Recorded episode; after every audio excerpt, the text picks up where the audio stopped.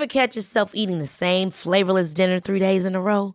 Dreaming of something better? Well, HelloFresh is your guilt free dream come true, baby. It's me, Gigi Palmer. Let's wake up those taste buds with hot, juicy pecan crusted chicken or garlic butter shrimp scampi. Mm. Hello Fresh.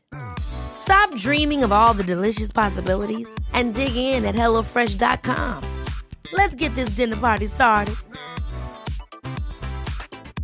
Life is full of awesome what ifs and some not so much, like unexpected medical costs. That's why United Healthcare provides Health Protector Guard fixed indemnity insurance plans to supplement your primary plan and help manage out of pocket costs. Learn more at uhone.com. Life is full of awesome what ifs and some not so much, like unexpected medical costs. That's why United Healthcare provides Health Protector Guard fixed indemnity insurance plans to supplement your primary plan and help manage out of pocket costs. Learn more at uhone.com. I've just sold my business. I'm technically in retirement and I'm dying of stage four cancer. Mm-hmm. And he said, None of this is guaranteed. So you need to make your golden years now find out what your more like this experience is, you know, because he said, I wish I'd given myself more times like this. Mm-hmm. Find out what your more like this is a lot earlier and make your golden years now.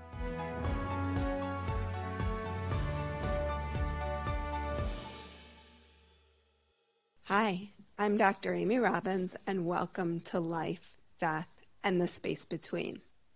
Today I have Kris Carr on the show. And if you have not heard of Kris, you may be living under a rock because Kris is a multi week New York Times bestselling author, speaker, and wellness activist who has lived with a stage four cancer diagnosis.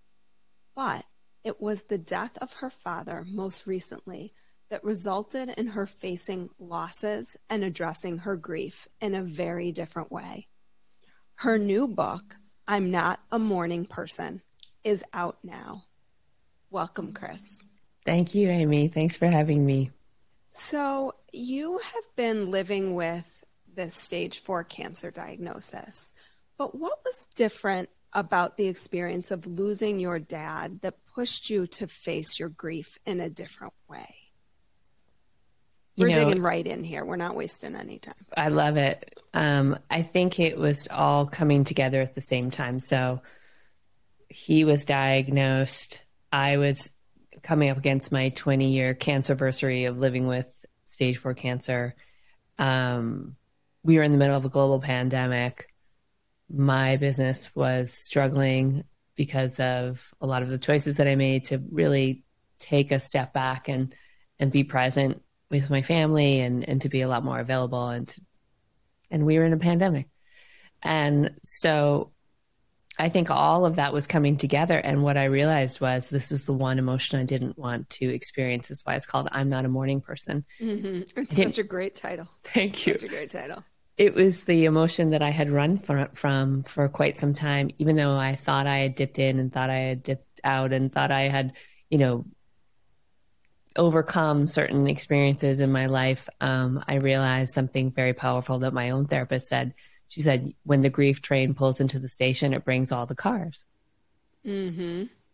So I really had no other choice. I mean, I guess I, I had other choices. I, I, could keep pushing it down and denying it and, and, running from it, and you know all the things that we do um, when we don't want to experience something. But I realized that it was too big to carry, and the only way out of the acute pain that I was feeling was to go through it. And as a result of that process and get that continued process because it doesn't end, I have come to acknowledge grief as a master healer and a master teacher.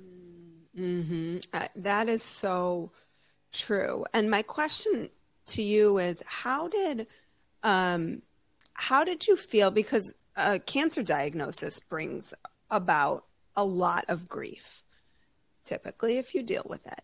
How did that, how did this feel different than that? Or did it not feel different and you were just, it was just coming to the surface again in a different way?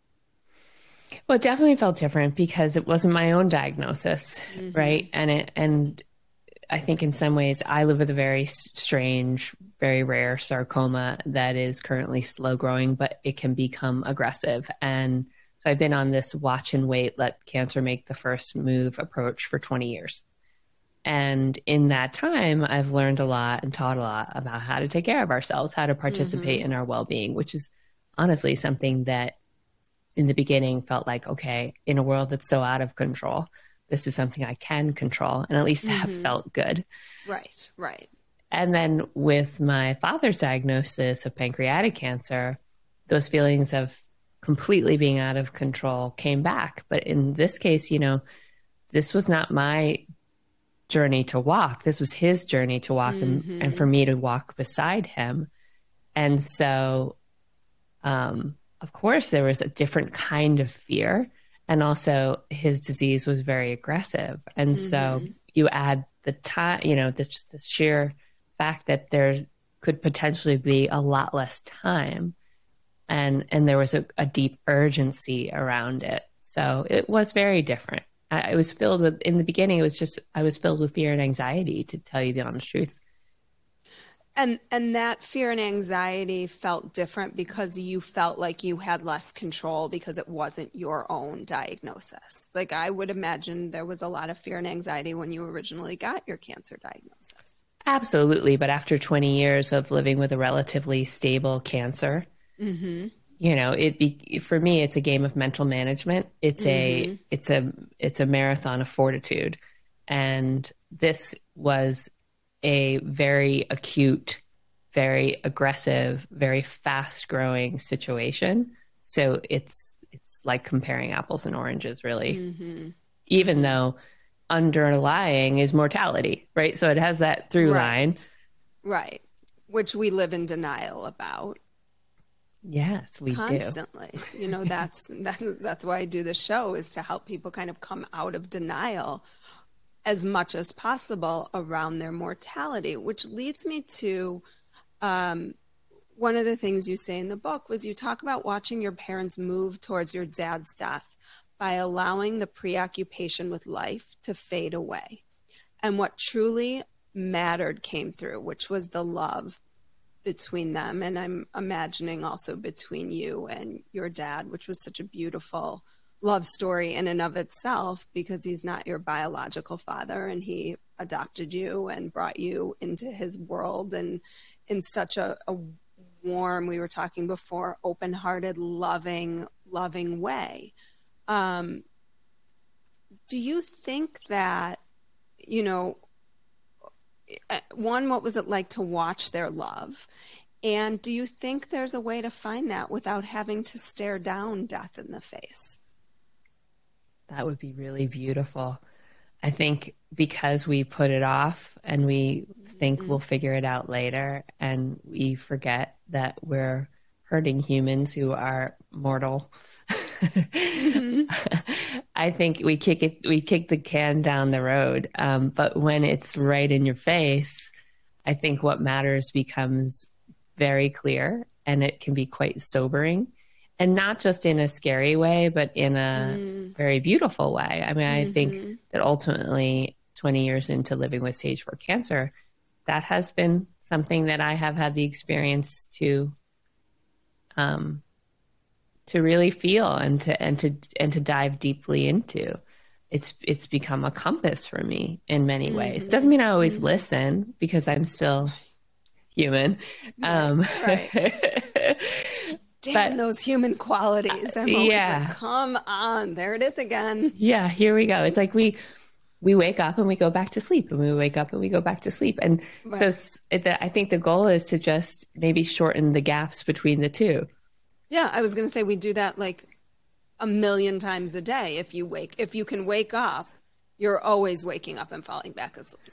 Yeah, exactly. And at least you can say to yourself, "Oh, I'm I'm I'm back I'm asleep right now," or mm-hmm. "Oh, this is what my brain does," or whatever it is, just to kind of snap yourself back. But to answer your question, when you're in the process of saying goodbye to your life, um, what I was able to witness with my parents is that the little squabbles and the things that used to irritate them and get under their skin and that are a part, I think, of every partnership, whether mm-hmm. we want to admit it or not, really did start to fade because mm. what remained was this just deep love they had for each other for over 30 years. And as his time shortened, I could see that love grow and grow and grow and blossom in a way that I would say in the last year of his life, their love was bigger than I'd ever seen love could be. Hmm. And do you think there's a way to get there without that? I like, do you think you allow for that expansiveness in a way that maybe you don't in any other time? When you're ready to pop the question, the last thing you want to do is second guess the ring. At BlueNile.com, you can design a one of a kind ring with the ease and convenience of shopping online. Choose your diamond and setting. When you find the one, you'll get it delivered right to your door. Go to Bluenile.com and use promo code LISTEN to get $50 off your purchase of $500 or more. That's code LISTEN at Bluenile.com for $50 off your purchase. Bluenile.com code LISTEN. I'm Sandra, and I'm just the professional your small business was looking for. But you didn't hire me because you didn't use LinkedIn jobs. LinkedIn has professionals you can't find anywhere else, including those who aren't actively looking for a new job but might be open to the perfect role, like me. In a given month, over 70% of LinkedIn users don't visit other leading job sites. So if you're not looking on LinkedIn, you'll miss out on great candidates like Sandra. Start hiring professionals like a professional. Post your free job on linkedin.com/people today.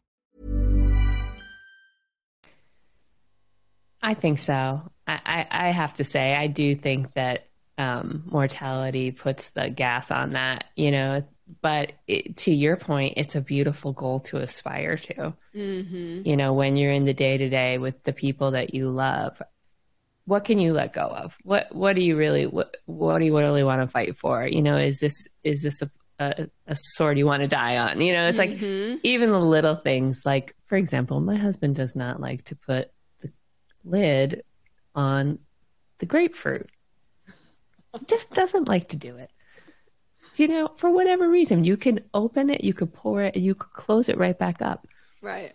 And I could easily be like, damn it, put the top on. I always right. have to ask you. And I would say that, you know, that's just one of the hills I don't want to die on. Mm-hmm. It, it's just not as important as our relationship. And so that's just a very small example of how perspective starts to shift. Well, and I think that this happens all the time. And it's, I think about it, you know, every time I leave the house, it's a little bit morbid, but I think, you know, is this the last interaction? What do, is, if this is the last interaction I have with whomever, my kids, my husband, my dog, who usually gets the short end of the stick in all of this, um, you know, what do I want? How do I want to, how would I feel if God forbid something happens? And it's, it is morbid but it does shift how you are in relation to people, particularly the, your loved ones. Yeah, I think that that's a beautiful practice. And I, I, th- I actually think that it's funny. I've never thought that the word morbid, um, I've never really thought about that word. And as you were saying it, I mm. wanted to kind of like for us to reclaim that word or give that word a different definition or at least a different feeling because when we say it, you know, I, I, can imagine people, some people like shying away from anything that might be morbid. Mm-hmm. But, you know, if you're shying away from something that's morbid, you're shying away from life. Right. Right. And I, I think let's reclaim it now. Sort of like reclaiming death, right? Like yeah. people who don't even say, they come up with all, and I'm sure you experience this, all different kinds of words to talk about what happened to your dad. He moved to, yeah. he was in a different place he's he passed on, but the reality is he died. 100%. I was actually very conscious of that throughout the book because when you're writing a book uh, about loss and about all of the emotions and the experiences that you may go through when you lose not just someone, but it could also be the loss of, you know, your former sense of self, mm-hmm. the loss of a job, the loss of you know, for example, a diagnosis is a big loss, right? But anyway, as any diagnosis, it could be your diagnosis, it could be a health diagnosis, it could be a mental health diagnosis, it could be a diagnosis your child receives, yes. could be a diagnosis a parent receives. I think every life stage is grief and growth, mm. like hmm. simultaneously. I think you can't move from one phase to another without having some grief about that that stage ending. Yeah, I think it's beautiful. Grief and growth. You know, I recently moved and I love our home and I this is truly our dream home. Mm-hmm. And leaving my house, my my former house where we were for well over a decade, I was ready and I was also really sad because so yeah. many beautiful memories were there, including memories of times that my dad was there. And so, mm-hmm. to your point, it's grief and growth. Do I want to be back at that place? No, I'm so thrilled here. And my heart aches a little bit for that space as well. And both can exist. Exactly. Exactly. And and when we can hold both of those pieces, I think life can be richer. I agree. So what is why is what why blah, blah, blah, why is what a better question than why? that why me why does this ha- why is this happening to me i think a lot of people go into and i'll never forget i had a supervisor once and she said i don't remember what it was in the context of but she said something like why not you yeah. you know why not you um, so so what do you say about why so there's a chapter in the book and it's a chapter about rupture and so i define rupture as that moment when life changes and mm. it could be that moment where you feel like the rug was pulled out from under you. All the things that we just talked about miscarriage, loss, divorce. Divorce. Yeah. You find out your partner's cheating with the neighbor. Like there's just so many moments. Friendship sh- losses, which friendship I think losses. we don't talk enough about. Yeah, thank you for bringing that up. Um, absolutely. And so those are the ruptures, and they're big and small, and none of us are immune from them. This is part of life. And I think what happens sometimes with these ruptures is first and foremost, they always give us opportunities to realign. They always give us opportunities to really look at our priorities, even when we're in the middle of heartbreak, you know, to look at our priorities, to even maybe resuscitate an old dream and desire that you have put off. They bring our sharp, our values into sharp relief. So there are some I wouldn't say benefits of rupture, um, but there are some positive things that can happen from those ruptures. Does that mean I want those things to happen? Absolutely not. Right. But again, the point is, is that they will rearrange us and mm-hmm. they will. And so we can, like, I'll take the, for the example, the example of my diagnosis. Sometimes asking the question why can be very fruitful we should always ask why. Why did this happen? You know, because sometimes we may find an answer. We actually might find an answer that's useful right. for us. The problem is, is that when we get stuck in the rumination of why, mm-hmm. and the rumination of why becomes the focus, which can be very, uh, it can create a lot of guilt. It can create a lot of shame. It can create a lot of, you know, lack of problems with our self worth um, it can keep us stuck in the unchangeable past. And what I have found is if you are in a place like that, or you find yourself continuing to drift back into that place, is the better question is what? What can I do now to support mm-hmm. my mental health? What can I do now to support my body? And what can I do now to, to support my spirit?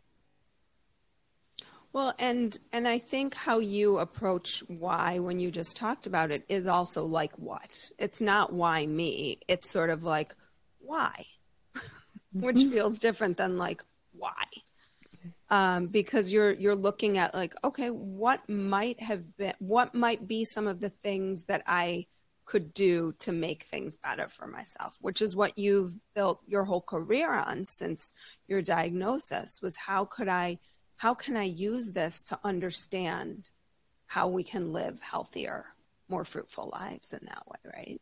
Absolutely, without question. Not why did this happen to me? What did I do wrong? Was I not a good person? You know, mm-hmm. all those mm-hmm. types of things are very unproductive.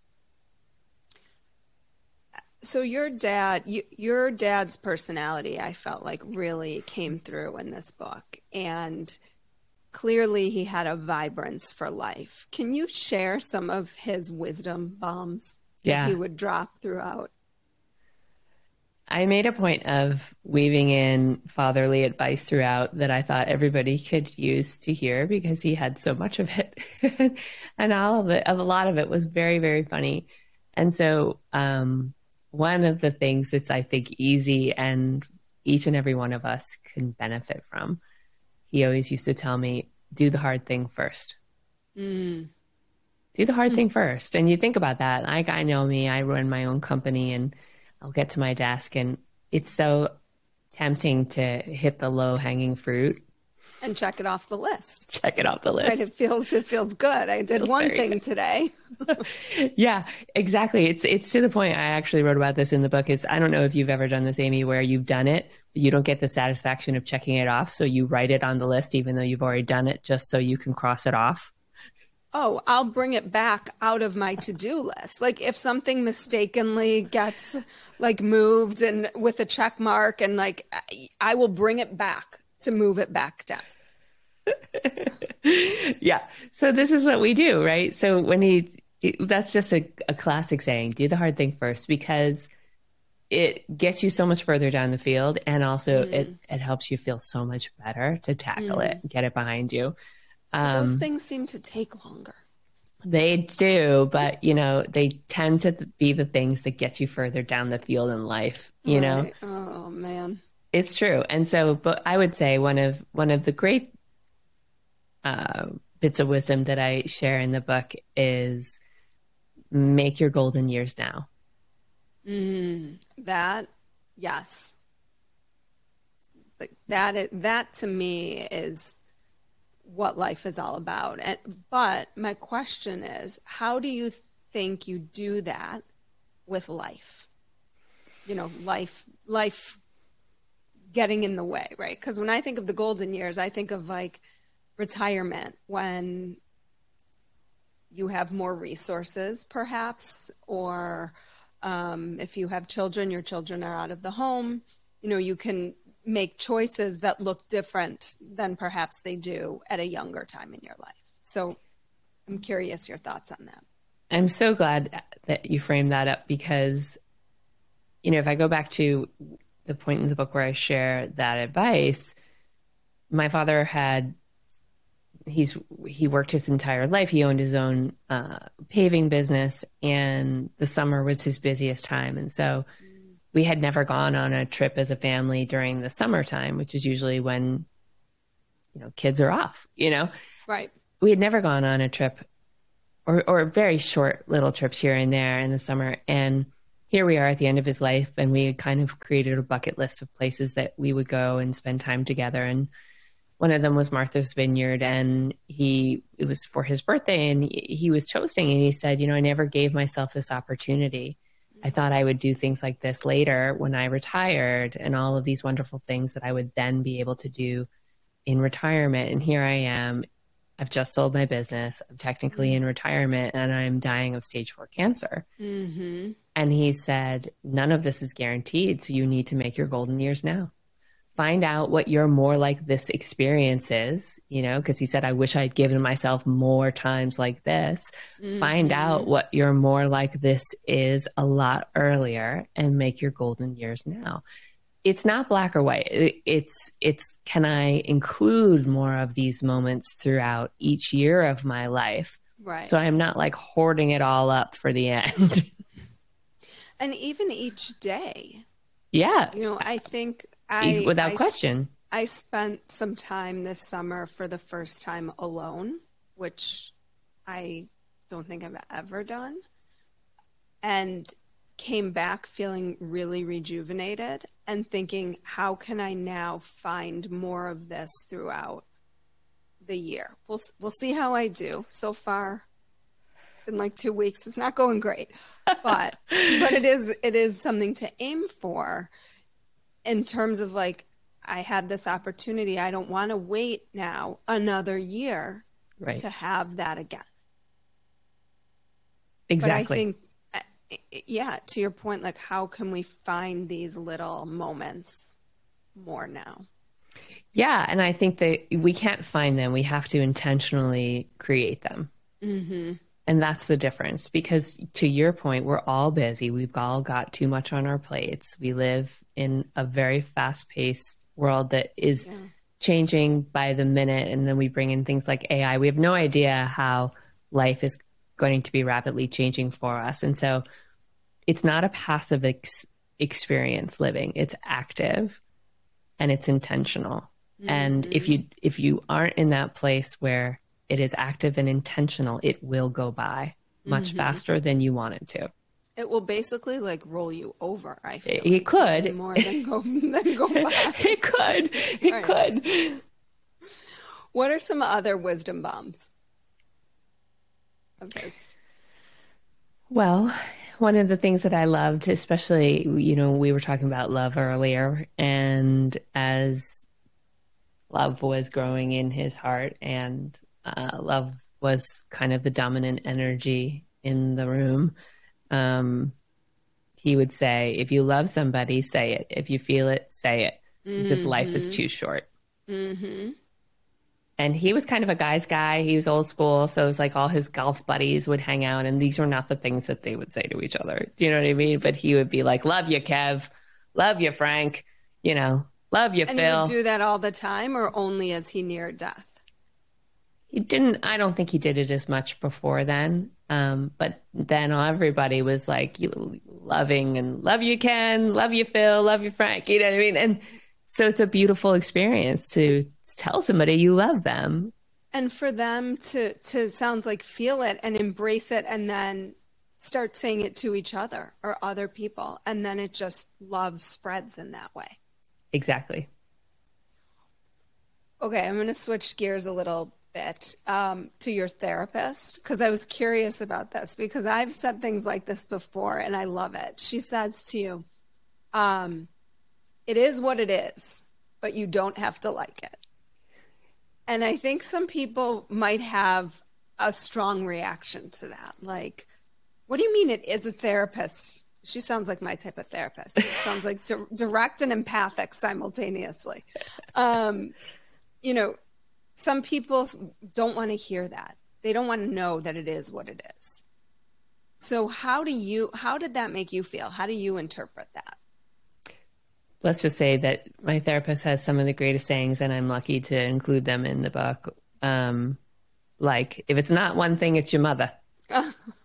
you know? I just texted that to someone like three days before I read it in your book. I was like, oh my God, this is so funny. I, am trying to remember who it was. If, if, you're listening, text me back and let me know because I was just cracking up about. Yeah, uh, and with the with the New York accent. Yep, too. exactly. If it's hysterical, it's historical. You know, um, lots of good stuff. So she always had me laughing and thinking. Um, but when it comes to it, is what it is, and you you don't have to like it. I find that to be very empowering. So. Mm-hmm I live with stage four cancer. It is what it is, and I don't have to like it. Mm-hmm. Right. So I think a part of that, at the essence of that, is learning about the power and the transformative, um, alchemical aspects of acceptance. Mm. That's what it is at its heart. It's not about giving up. It's not about being defeated. It's not about lowering your standards. It's about accepting very soberly where you are in that moment because if we can't accept where we are in that moment, how can we then start to strategize about where we want to go? Mhm. Mhm. And I think that goes back to the why me. If or the why. If you're spending a lot of time in that space of questioning why, then you're not accepting what is and able to move forward from that place. I agree. And and there's a powerful um piece in the book where I talk about the difference between healing and curing. That's my next question. So go ahead. Okay, good. We're on the same page. I think it dovetails in because for a lot of people, acceptance is a tricky uh, thing to wrap their mind around. And I remember I talked about this at the top of this chapter. I was giving a keynote and I was backstage in the green room and there was other speakers back there and somebody said, "Oh, you know, what are you speaking about?" And I talked about the transformative power of acceptance. And this other speaker said, "Oh, so you teach people about how to give up?" And I was like, "Yeah, no, but this is clearly why I have to go out there and give this keynote. Like Right. if if you don't get it, then they don't. You know what I mean? Like here we go." So Mm-hmm. I think that if we think about healing and curing, at least these are these are my opinions. This is what uh, what I've come to understand, especially as a person who lives with stage four cancer.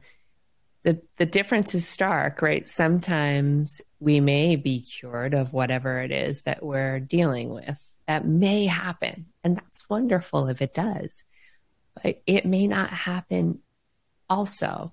And that doesn't mean that we put our life on pause and that we can no longer live. Like, once this is over, then I'll live. Because it might not be over, right? The Well, cure may not happen. failed. Exactly. 100%. Healing, on the other hand, can happen anytime. Healing is an ongoing process, as you well know. Healing can happen as you're actively dying. It's available to each and every one of us. And so when I really realized that and made that difference for myself, it became very essential for me to understand and appreciate the power of acceptance. Of like, acceptance really to me means I will not abandon myself in my time of need. Mm-hmm. I will not abandon myself in my time of need. Yeah, I'm not going anywhere. I got you, girl. I got your back. No matter how dark this gets, no matter what shit pickle you find in yourself in, I got you. That's acceptance. Mm-hmm. It's not passive. It's actually quite defiant. Well, and everything that we've talked about today is not passive. Yeah. It's it's actively, and I, this is what you teach, and it's actively engaging in your life all the time, moment to moment, day to day, year to year. That's beautiful, Amy. What surprised you about your grief most? Oh, it surprised me how big it was and how, you know, you you know this from your background about how many other emotions came along for the ride that kind of mm-hmm. sideswiped me. Which is why I break it down that way in the book in various chapters, um, because I just thought it would be sadness, and it was not the case. Mm-hmm. Mm-hmm. Yeah. What else did you did you experience, and are you still experiencing, perhaps? Um, well, I'll experience them all because I think, uh, as you well know, our emotions are information and we can't amputate any of them and expect to be whole. Mm-mm. Right. And, and it's our, it's our desire to that messes us up. Right. You know, like I, I I'll- always say it's like a whack a mole. like you can try, you go ahead, you try to whack that one down, but be careful because it'll pop up. You know that that game that yes. it'll pop up somewhere else for sure, and like maybe two at once. So like deal with them as they come. Very well said. And I have had that experience more times than I'd like to admit. Um, so yeah, a lot of the big emotions. I I was surprised by how guilty I felt when I got a good scan and my father is down the road getting bad news because we both.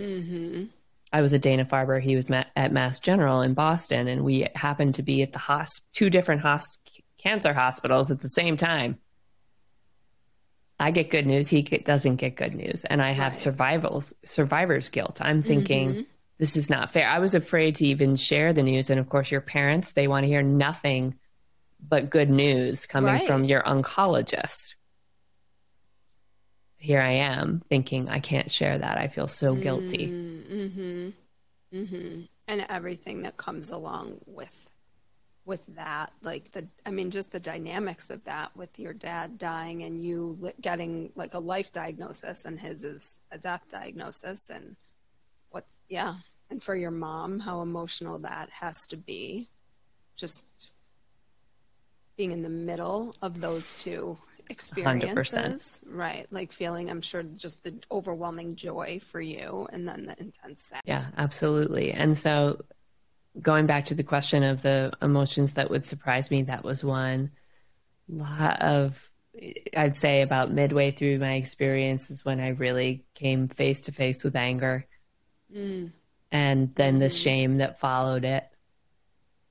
Um, and I learned a lot about that emotion. And I did a lot of research on that emotion. And one of the things that I really benefited from as the author of this book was to explore emotional literacy more.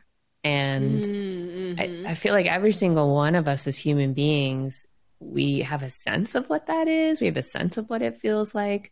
But then when we actually start to do research and, and educate ourselves about our different emotions, I think it it creates this opportunity for us to first of all learn how to navigate them better, but secondly, have a lot more compassion for ourselves. Hmm. Well, and and when you're conscious and paying attention, you start to recognize, sort of like what we were talking about earlier. You wake up, you go to sleep. You wake up, you go to sleep. Like these emotions are there all day long in all different capacities. If you are allowing yourself to witness them, but not necessarily judge them. You're just like, oh, feeling a little bit sad right now, or feeling irritable, or feeling anxious, or feeling angry, or feeling guilty, or feeling ashamed. I mean, they're they're kind of all always there, like quietly in the background for different things, I think. And and we do a great job of of repressing them or suppressing them really yeah. and keeping them at bay But they're not they're just like you said they're just information yeah and i, I really in, really appreciate how you're spelling this out for us and i would say that at a time in my life i wouldn't even be able to articulate what it was i was feeling let alone mm-hmm. understand what i should learn about that emotion and there's this exercise that i remember an acting teacher of mine taught millions of years ago um, and it's called calling conditions and it's basically about standing up and it was how we would warm up our instruments and actually say one word at a time how we were feeling tired hungry pissed jealous um, whatever it was just to be able to articulate the emotions because mm-hmm. this was the instrument and i feel like that's just a great exercise for every single one of us to just be able to say what it is that you're feeling because more often than not we walk through life super checked out and unconscious and then all of a sudden we have this big reaction to something and we might be startled or surprised by it mm-hmm. or we're feeling this malaise and we can't put our finger on it and um, that simple simple action of what you just said which is basically recognizing that we have all these different emotions running very often every single you know it maybe in the same minute and right. yeah. It, just being able to first and foremost name them. Mm-hmm. Mm-hmm. And and I think you know for so many people it's so difficult for a number of reasons, and because it's the sea I swim in all the time, sometimes I forget the simplicity of it all. Like it's you know when you're doing it for so long, and I've been almost practicing for almost 20 years, and it's like yeah, of course, like we all feel these things all day because this is what I do with people is I help them navigate their feelings all day. But then you realize, yeah, n- n- most people are not aware that that's the process of, of their experience. So I think it's helpful to really spell it, to spell it out in that way. And even when we, we become experts again, we go back to sleep. So being able to say, whenever you're confused, say, how do I go back to beginner's mind? Mm-hmm. Mm-hmm. Right, right. Because life gives us little punches all the time. Thanks, life. Little jabs. so let's shift to my favorite thing to talk about when I'm talking about death, which is signs and and experiences that we have. So can you share with us first were you a spiritual person before your dad died and what did that look like?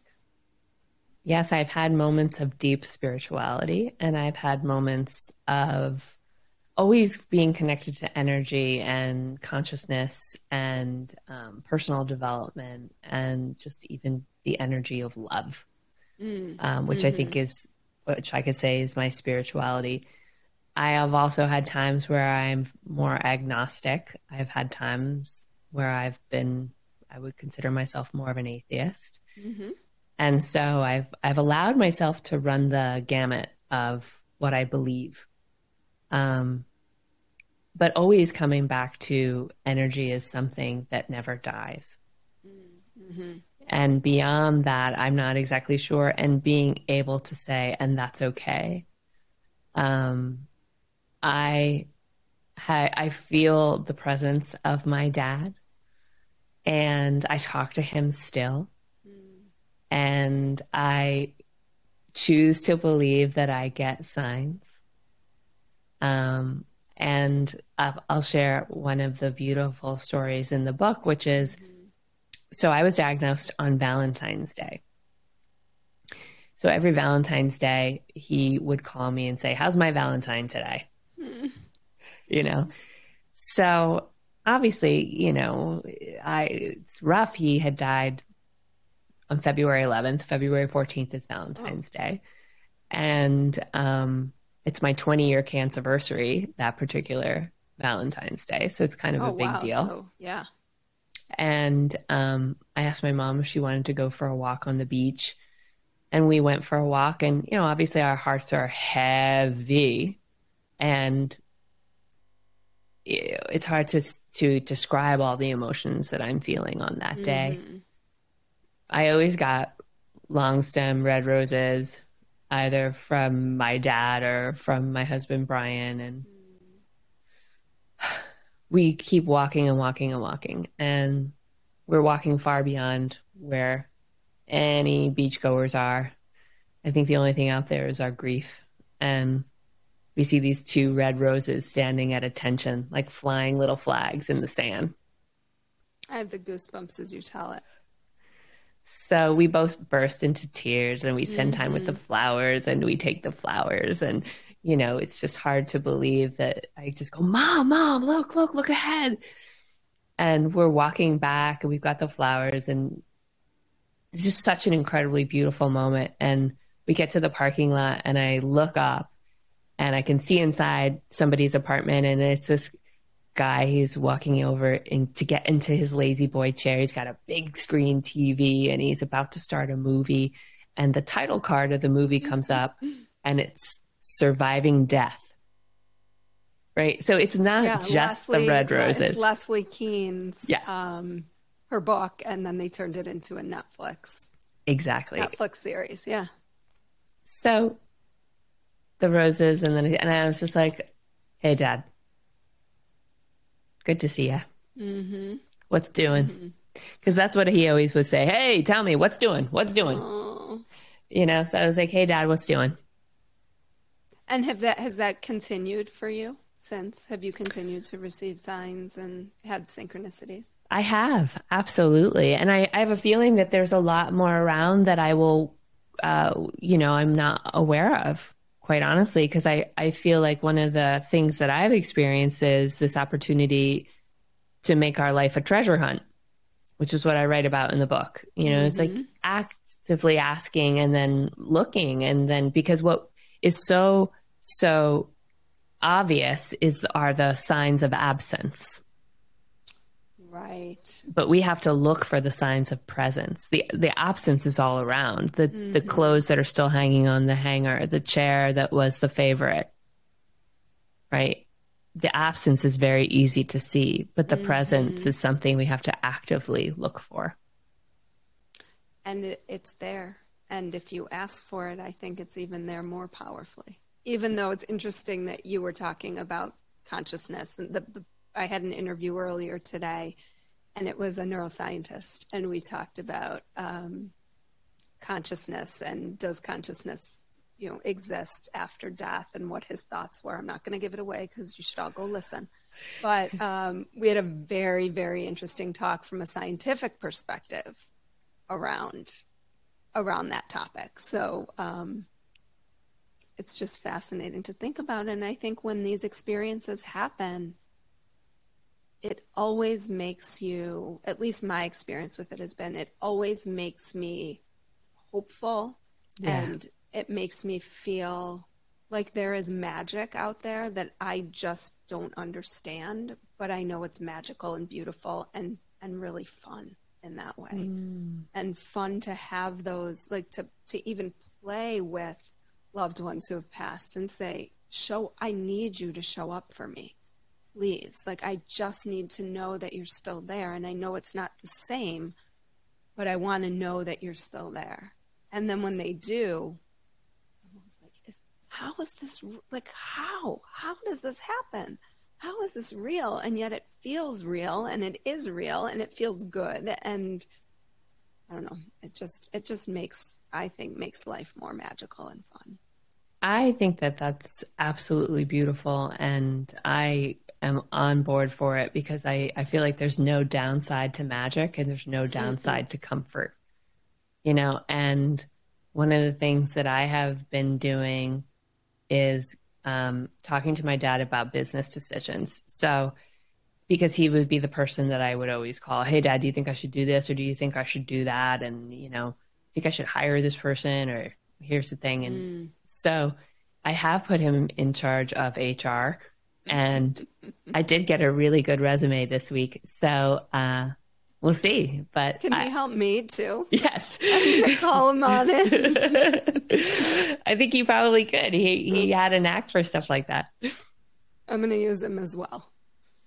So, Kris, where if people haven't found you yet, which is a little bit hard to believe because I feel like lots of people have found you, but if they haven't, where can they and where can they get your book, which I'm assuming everywhere? So let, let's just give a little plug. Yeah, absolutely. So it's available everywhere books are sold, and you can find me at kriscarr.com. It's probably a question I should stop asking. Where could we find your book? it's it's it's like, a good question though, you know. Can't you find books? I wish that people would be able to say, "There's this adorable little bookstore by my house. Come over."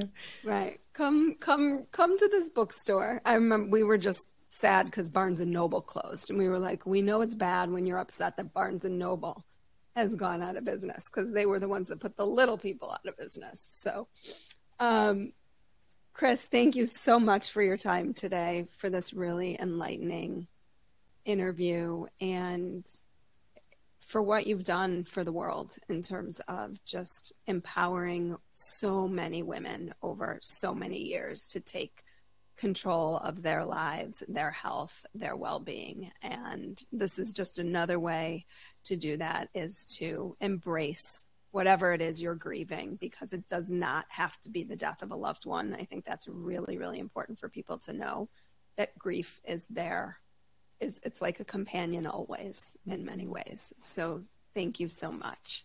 Thanks for having me, Amy. Like what you heard today and want to hear more? Wondering what comes next and what it all means? Head over to Apple Podcast, Spotify, Stitcher, Google Play, or anywhere you get your podcasts and hit subscribe. Also, if you could take a minute to rate and review my podcast, I would really appreciate it.